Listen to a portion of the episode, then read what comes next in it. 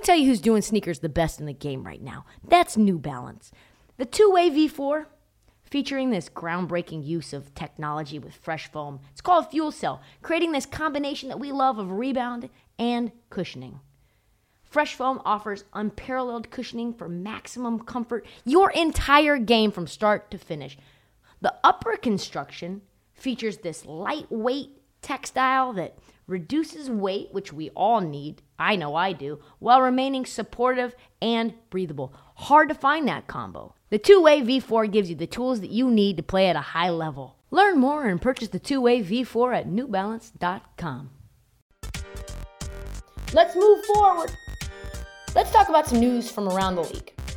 You can never get enough good news. Jason Kidd the other day said something that made me think like, hey, you guys can actually talk about the fact that we're leading the league in clutch points and uh, we're doing a lot of the things you banged on us for. Like, good news will be read as well. So let's talk about some good things that we need to cover. Kelly Oubre of the Sixers back in action this week after his accident several weeks back. He will be returning to a Sixers team where he fits in super well. They have missed him a lot. He's done everything right for them. A lot of people said, "Oh, don't don't sign Kelly Oubre. He's a chucklehead. He's nothing but bad news." No, Kelly Oubre has been an upstanding Philadelphia 76ers. He has done everything right. He has fit into his role. He is getting buckets. He is somebody defensively that you can count on. Six seven, very long, very rangy, a role player that I think put the Sixers firmly in contention status. When he got hurt, Philadelphia was seven and one, and since then they've gone five and five. So nothing too soon that good news can be for Kelly Oubre. Hopefully he gets back to balling out. Hopefully he's totally fine. Out in Detroit, a man who shouldn't even be on this team, uh, Bojan Bogdanovic will make his season debut. It is none too soon for a Pistons team that absolutely sucks. Absolutely has fallen off of a cliff. Not even fall. I don't even think they have fallen off of a cliff. They're just like they were never really at the peak of the cliff to fall. They're just falling deeper into the sand. Uh, what's that? The the swampland. This is on the heels of the news that Detroit turned down not one but two first round picks for Bojan. I said that this news came after I did the the segment on the Detroit Pistons, but I wish it didn't because I would have absolutely killed them for this. You turned down two first round picks for a man who's my age.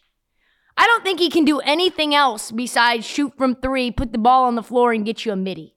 He can do a little more than that, but not much. He doesn't belong on this team. Anyway, he's back, so congratulations to the Detroit Pistons.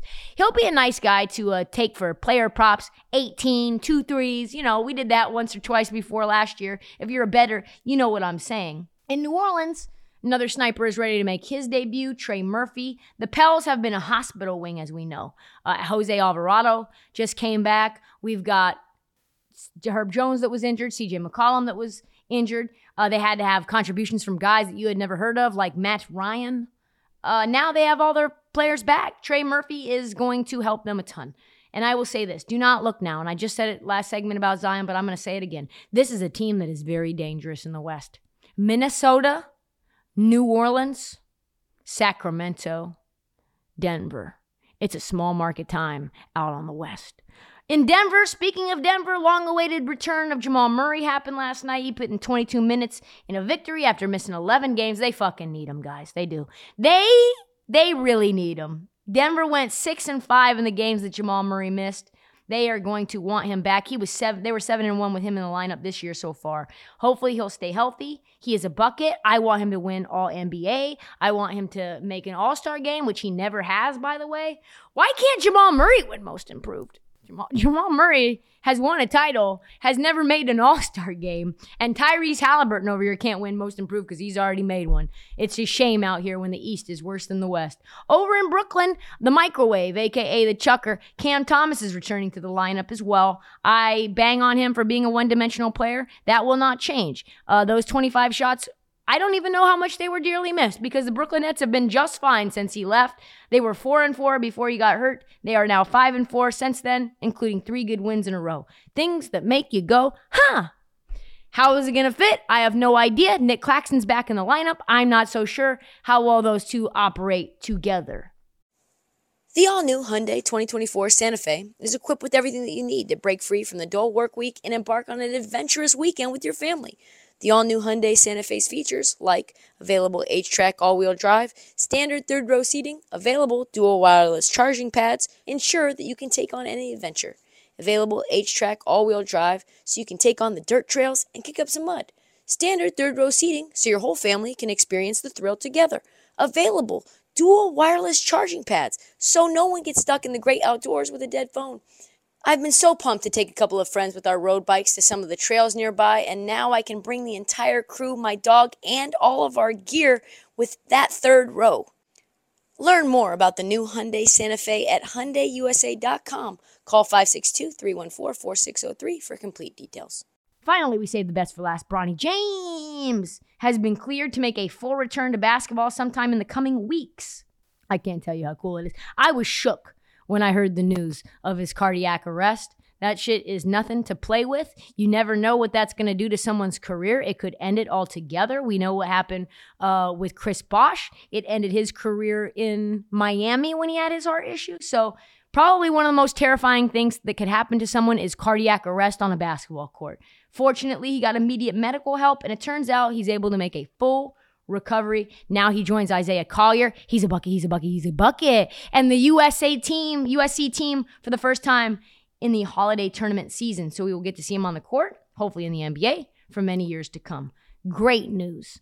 LeBron James. LeBron James is probably happy. Bronny James is happy, and USC is even happier. In other news, I may have been premature in calling the Wizards the worst team in the history of the NBA the other day on my show, uh, my other show, BetMGM Tonight. They did get a double digit win over the Detroit Pistons. So, congratulations to them. However, they're still really, really bad. The question is, how bad, Trysta? How bad are they? Well, other than having the second worst record in the league, they're two stars.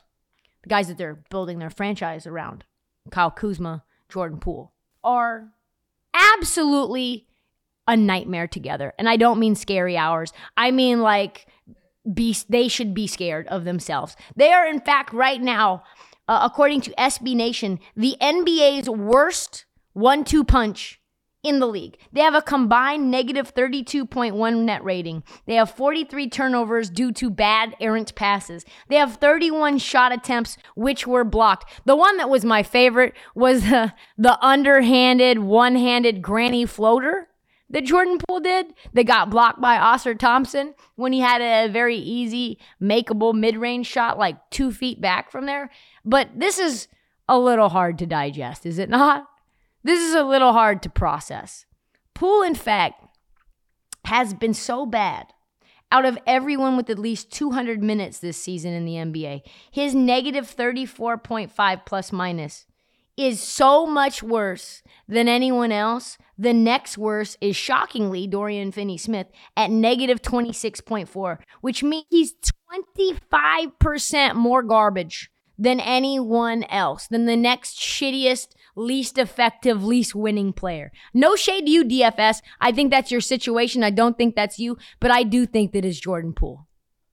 Through the first 15 games, according to the Wizards of Oz website, in the 411 minutes that Poole has played so far, excluding garbage time, their opponents outscore the Wizards by 22.7 points per 100 possessions. The offense scores 104.9 points per 100 possessions, while the defense allows 127.6. That is equivalent to the worst offense in the NBA and the worst defense of all time.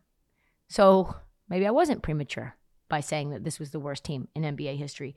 More damning, though, is when he's not on the floor. The Wizards outscore their opponents by 11.8 points per 100, which would be number one in the entire league. Oh, Jordan. Oh, baby. What you doing?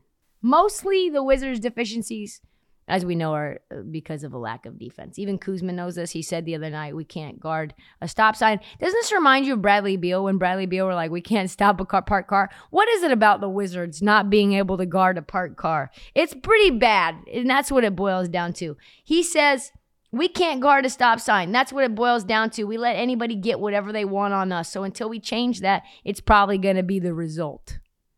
No matter how you look at it it's going to be a very long season in Washington. Whether they're worse than Detroit remains to be seen, but as long as Jordan Poole is playing like this, I like their chances.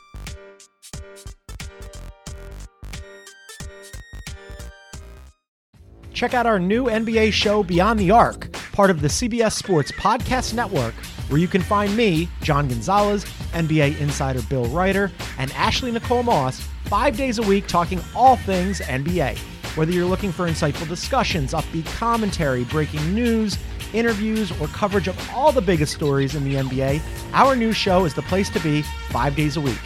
Download and follow Beyond the Arc on Apple Podcasts, Spotify, and wherever you get your favorite podcasts.